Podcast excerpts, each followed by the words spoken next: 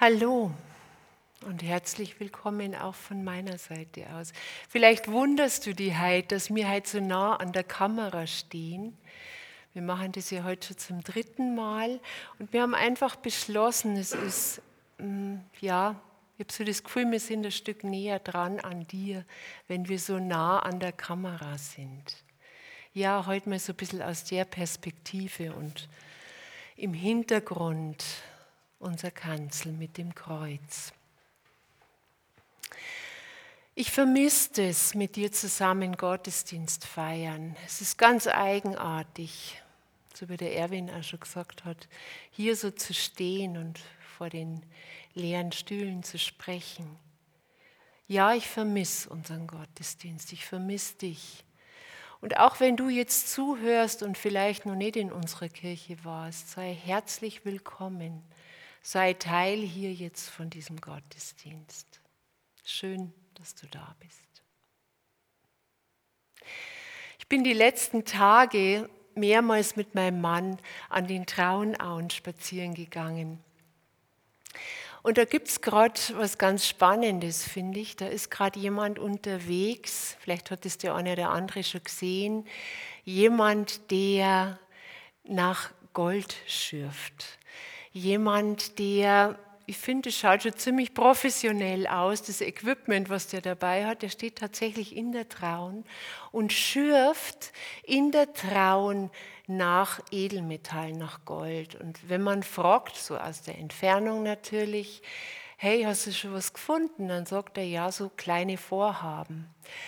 Und ich dachte mir, wow, schürfen, schürfen möchte ich heute auch mit euch zusammen im Wort Gottes. Im Wort Gottes. Und vielen Dank an alle, die mir aufgrund des letzten, des letzten Livestreams Livestreams, Aufruf, einfach so ein bisschen Gedanken zukommen lassen haben zum Thema Gottesfurcht. Ein altes Wort, Gottesfurcht. Und meine Frage war so, was assoziierst du damit? Was ist so dein erster Gedanke dazu? Und danke für all das, was, was gekommen ist. Hey, und es ist mehr als einmal gekommen, einmal sogar wörtlich, sonst so umschrieben, ein mulmiges Gefühl. Das fand ich sehr spannend zu diesem alten Wort Gottesfurcht. Hey, und ich will mit dir zusammen ein Stück weit im Wort Gottes schürfen. Was sagt die Bibel zu diesem Begriff, zu diesem alten Wort Gottesfurcht? Wie schaut es aus in Zeiten, wo so viel von Angst die Rede ist? Ich möchte mit dir gleich mal anfangen und wenn du die Bibel da hast, schlag sie auf. 1. Johannes 4, Vers 18. Da steht drin, Angst ist nicht in der Liebe, Furcht ist nicht in der Liebe. Die Liebe treibt die Furcht aus. Wir wissen, das drinsteht im Wort, so sehr hat Gott die Welt geliebt dass er seinen einzig geborenen Sohn gegeben hat, um die zu erlösen, um die zu erretten, die ihn annehmen. So Gottes Liebe. Und wir lesen im Wort Gottes Liebe und Furcht. Das geht einfach nicht. Angst ist nicht in der Liebe. Schlag da mal nach, steht unter 1. Johannes 4, Vers 38. Liebe und Angst ist laut Bibel ein totaler Widerspruch. Und Gottesfurcht hat niemals, niemals mit Angst vor Gott zu tun. Gott hat 0,0 Prozent Interesse, dass du und ich, dass wir Angst vor ihm haben. Liebe und Angst, kannst du nachlesen, schließen sich gegenseitig aus. Wir haben ja in Deutschland, ich denke 30, wenn nicht sogar mehr Bibelübersetzungen, wo die Bibel ins Deutsche übersetzt worden ist. Und eine davon ist die gute Nachricht, so heißt die.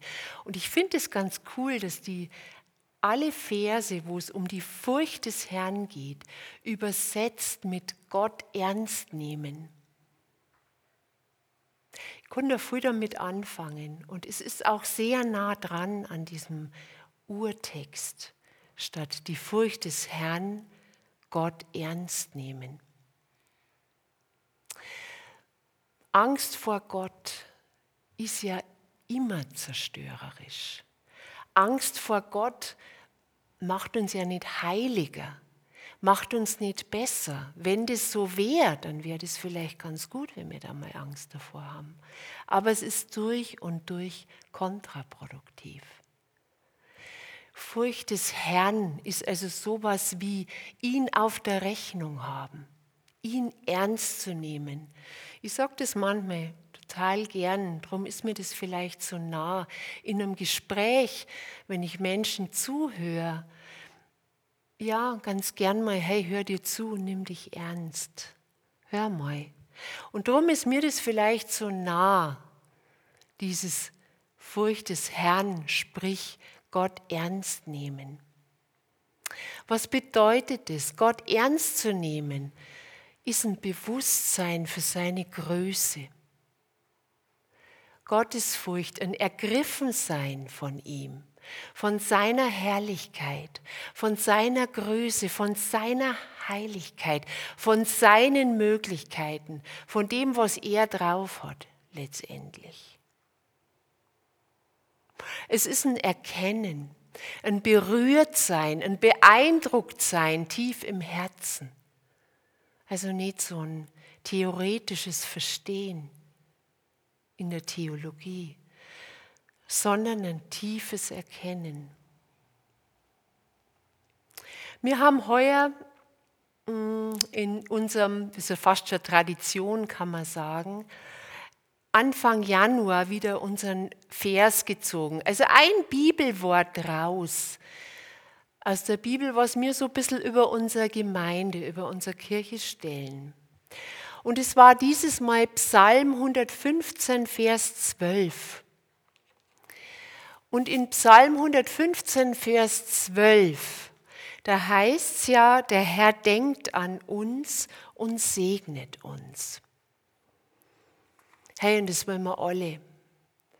Es ist cool zu wissen, dass Gott uns in seinen Gedanken hat und dass er uns segnen will.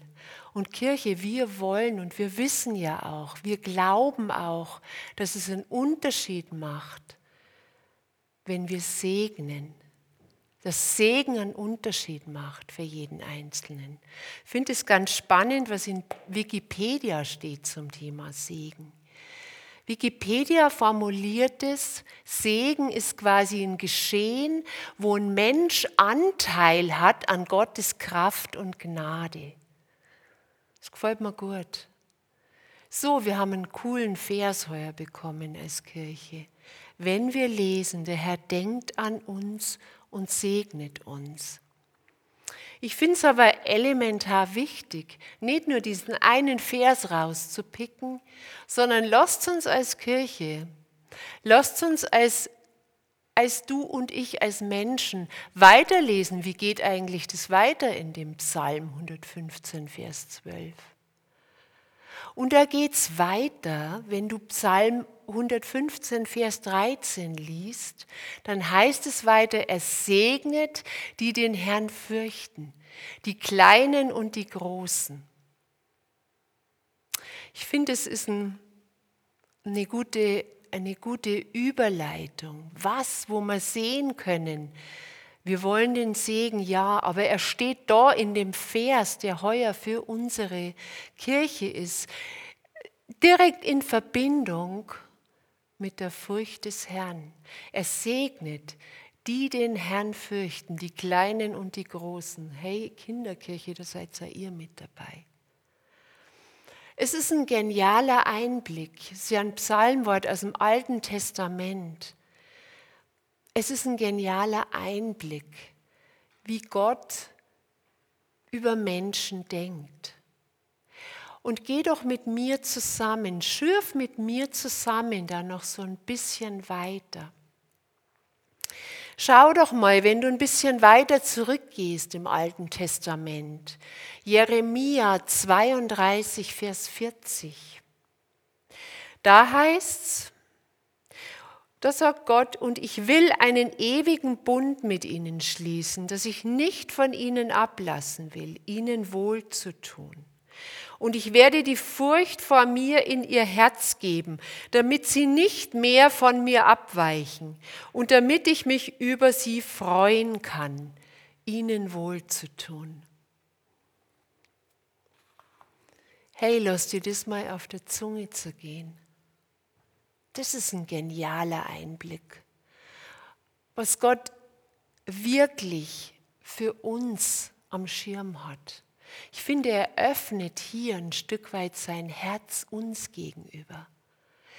Und wenn du fragst, hey, was ist die Agenda Gottes für dein Leben, für mein Leben, dann finde ich es in keiner Weise oberflächlich zu sagen, Gott möchte mir wohltun. Wir haben einen guten Gott, einen Gott voll Liebe und Erbarmen, voll Barmherzigkeit.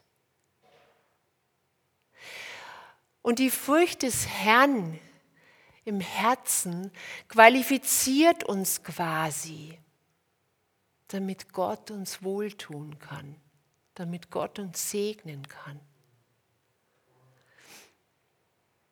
Hey, aber Gott kann das unter Umständen gar nicht.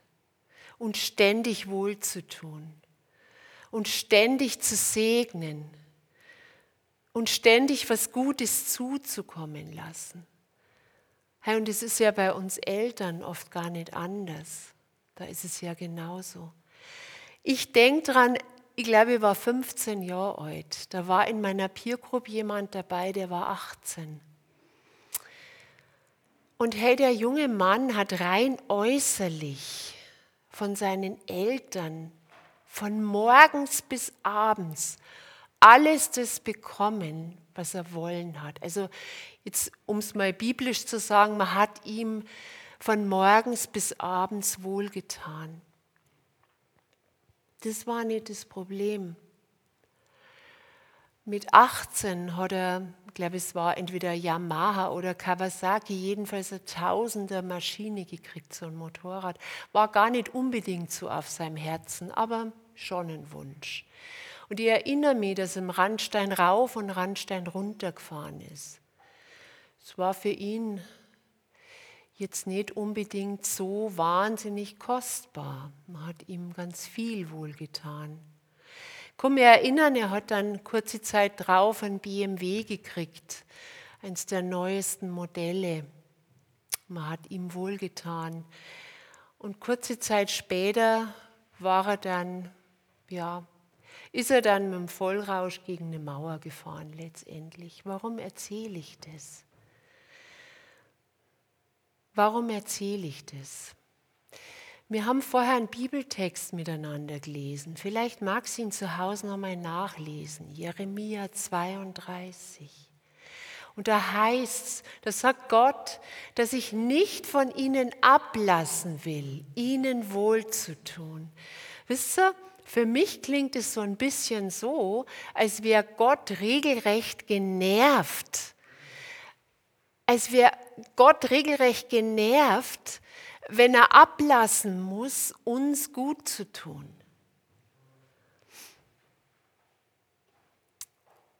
Im Matthäusevangelium, das kennt ihr, das weiß ich, viele von euch. Wenn nicht, lese es nach. Da sagt Jesus mal, wenn, wenn ihr Menschen schon euren Kindern so viele gute Dinge gibt, wie viel mehr wird euer Vater im Himmel seinen Kindern geben? Und wisst ihr, wenn du dich mal umschaust, es kann noch so eine menschenverachtende Person sein, wenn es um die eigenen Kinder geht. Ich denke da so, es waren vor vielen Jahren mal so Geschichten unterwegs von irgendwelchen Mafia-Bosse. Aber wenn es um die La Familia gegangen ist, das waren irgendwelche knallharten Geschichten, die man da gehört hat, menschenverachtend, wie die oft umgegangen sind. Aber die eigenen Kinder.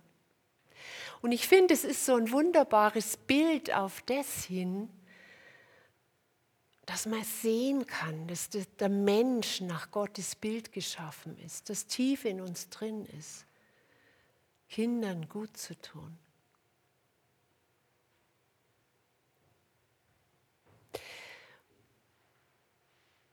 Und wie ist es, wenn wir unsere Kinder segnen, wenn wir ihnen was Gutes zukommen lassen? Und dann kommt so eine Reaktion wie Dankbarkeit, so eine Reaktion wie Respekt. Hey Eltern, dann können wir doch gar nicht anders. Das öffnet doch im Grunde. Ich kann mich erinnern, als wir unseren Kindern, als sie noch klein waren, mal Weihnachten so eine Pappritterburg geschenkt haben. Eine, wo man reingehen kann. Da war für meinen Mann und für mich das die allergrößte Freude, irgendwo versteckt mit dem Fotoapparat zu sitzen und den Moment einzufangen, wo unsere Kinder gesehen haben, was die da Tolles kriegen. Und es war ein Vergnügen für uns, zu sehen, wie, was, was das auslösen kann. Dankbarkeit, das freudige Gesicht. Ich denke, Eltern wissen, von was ich spreche. Und Kinder, wenn ihr das schlau anstellt, wenn ihr diese Karten richtig spielt, Amen, dann können wir Eltern gar nicht anders, als euch zu segnen. Hier kommt mein Punkt. Gottes Furcht ist eine Quelle des Segens. Eine Quelle des Segens. Wenn du jetzt sagst, wieso eine Quelle des Segens, wo steht denn das noch, Sabine? Gut, dass du fragst. Ich habe noch einen Bibelvers dabei. 1. Timotheus 6, Vers 6. Da heißt, es ist allerdings die Gottesfurcht eine große Bereicherung, wenn sie mit Genügsamkeit verbunden wird. Es ist allerdings die Gottesfurcht eine große Bereicherung, schreibt uns da Paulus.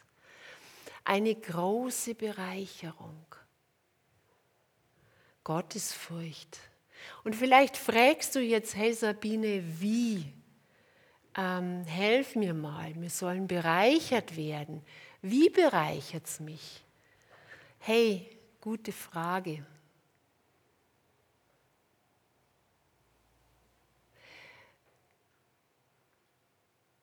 Lass mich ein Beispiel machen. FDH ist die beste Bausparkasse, behaupte ich. FDH nicht im Sinne von frisst die Hälfte, sondern FDH im Sinne von Furcht des Herrn und ich behaupte, es ist die beste Bausparkasse. Und hey, junge Leute, aufgepasst, wenn du davon träumst, eines Tages ein eigenes Haus zu haben, investier in FDH, in die beste Bausparkasse. Ich möchte erklären, warum. Wir sind ja heute so ein bisschen im Alten Testament unterwegs. Da findest du Geschichten über die Israeliten zu der Zeit, wo sie in Ägypten in keinem so einfachen Setting gelebt haben. Man spricht von Sklaverei. Und es gab zu der Zeit einen König in Ägypten, der da geherrscht hat. Und der hat sich die Situation angeschaut und hat irgendwann erkannt, hey, Moment mal, die Israeliten, die werden ja langsam mehr als wir Ägypter. Und es hat ihm Sorge bereitet. Und er hat gedacht, wow, wenn da Kriegszeiten ausbrechen, dann könnte es sein, dass diese vielen Israeliten sich auf die Seite der Feinde schlagen. Und das kannst du nachlesen im zweiten Mose, also relativ am Anfang der Bibel, kannst du die Geschichte finden. Und er hat sich Maßnahmen überlegt, dieser König, wie er das so ein bisschen unterbinden kann. Das steigert sich Kinder mussten dann auch als Sklaven arbeiten. Da ist so die Rede von schwerer körperlicher Arbeit, Ziegelsteine klopfen und so weiter. Bis dahin, dass dieser König eine Maßnahme raushaut, ein Gesetz erlässt zu dieser Zeit und sagt, okay, wir müssen da jetzt wirklich radikal was unternehmen. Die Fremden wären so viel in unserem Land. Wir machen das jetzt so, die Hebammen, die kriegen jetzt das Gesetz, die müssen sich danach richten, dass wenn die zu hebräischen Frauen kommen und hebräische Frauen entbinden einen Jungen, dann muss der sofort getötet werden. Also bis dahin ging das quasi damals, diese Maßnahme. Und du kannst nachlesen im zweiten Mose, wo drin steht, aber die Hebammen fürchteten Gott und taten nicht, was ihnen der König von Ägypten befohlen hatte. Die taten das nicht. Es gab dann noch ein Gespräch mit dem König, er hat sie gefragt, was ist los? Kannst du alles nachlesen. Ein Vers, den ich dabei habe, den möchte ich weiter mit dir anschauen. Der hat jetzt mit dem zu tun, warum ich behaupte, FDH, die Furcht des Herrn, ist die beste Bausparkasse. In der Geschichte rein ist ein Satz, den ich toll finde.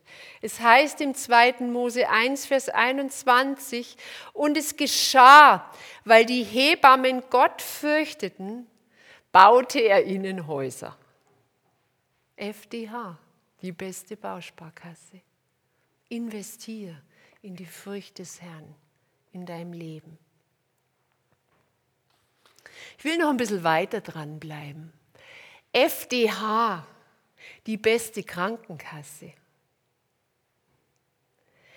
Sprüche 19, Vers 23. Jetzt sagt man eigentlich gar nicht mehr Krankenkasse. Gell? Man sagt ja ähm, Lebenskasse, Gesundheitskasse.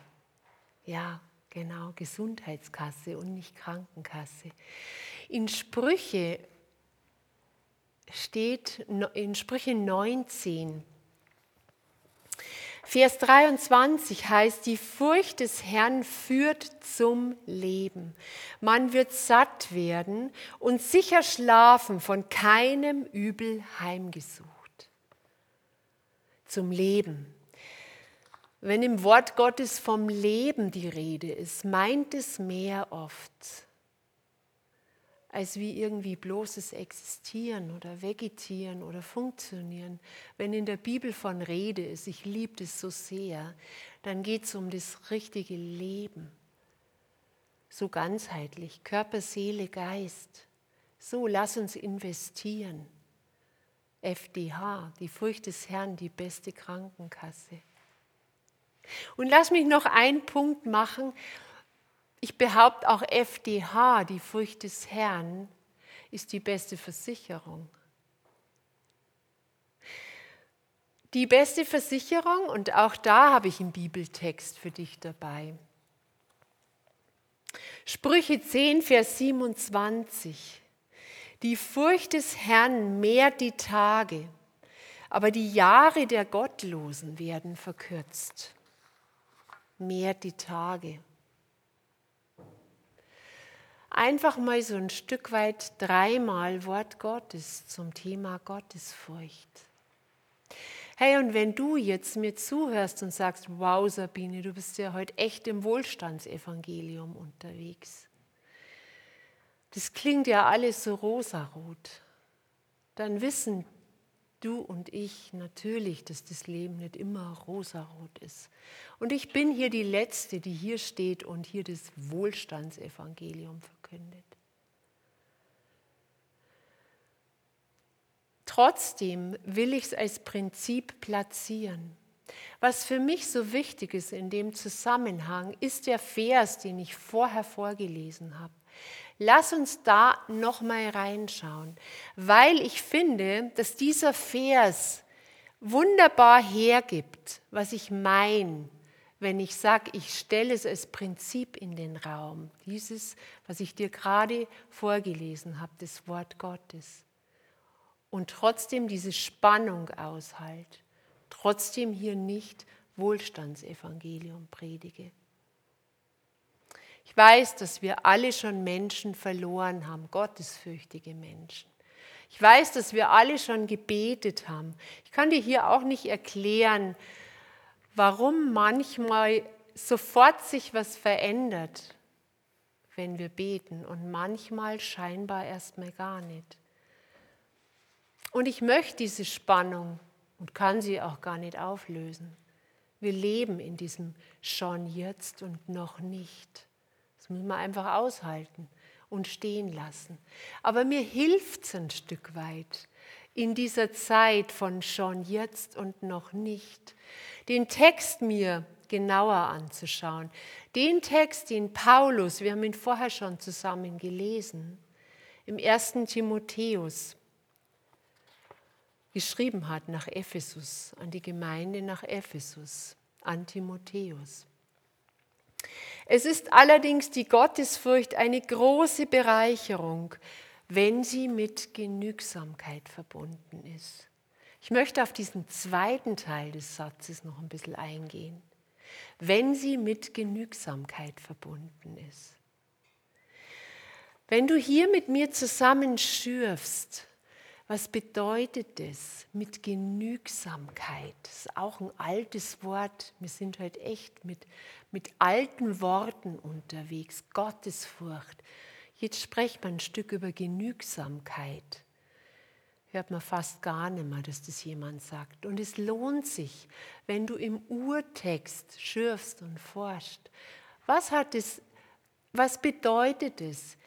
Wie ist es gefüllt im Urtext, was hier bei uns in den deutschen Bibeln oft mit Genügsamkeit übersetzt wird? Das Wort heißt im Urtext autarkes. Autarkes kennen wir viel aus der Politik oder aus anderen Settings. Autarkes ist ja eine Form von Unabhängigkeit. Und ich finde, es macht total Sinn, das gerade in diesem Vers zusammen zu lesen. Es ist allerdings die Gottesfurcht eine große Bereicherung, wenn sie mit Autarkes, Unabhängigkeit in allen Umständen, in verschiedensten Umständen verbunden ist. Autarkes. Paulus berichtet ja aus seinem eigenen Leben. Du kannst nachlesen. Paulus ist ja der Schreiber dieses Briefes, aus dem ich gerade zitiert habe. Und er erzählt uns an einer anderen Stelle aus dem Philipperbrief, gerade zu einer Zeit, wir wissen, dass er ganz oft um seines Glaubenswillens inhaftiert war, also sehr enge Grenzen gehabt hat.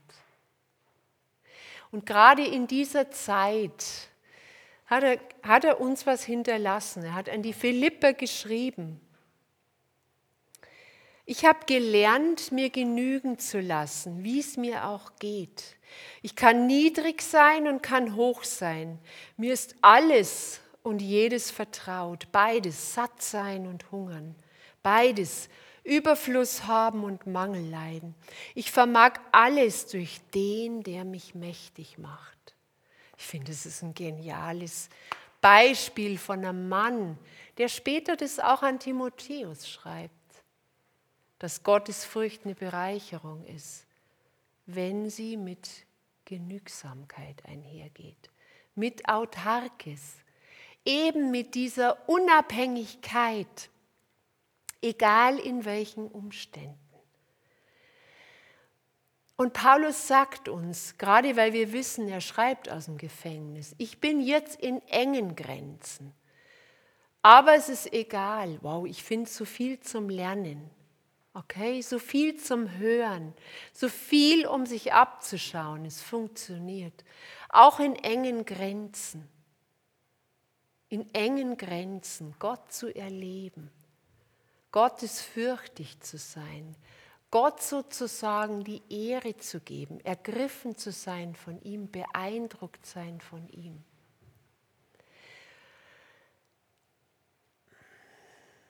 Das war ein Bericht von Paulus aus seinem eigenen Leben,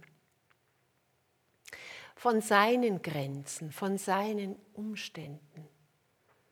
Und mein Punkt ist, lasst uns miteinander lernen, Gottesfurcht, dieses Ergriffensein von Gott, dieses mit ihm rechnen, dieses Gott ernst nehmen, in dieser Haltung zu leben.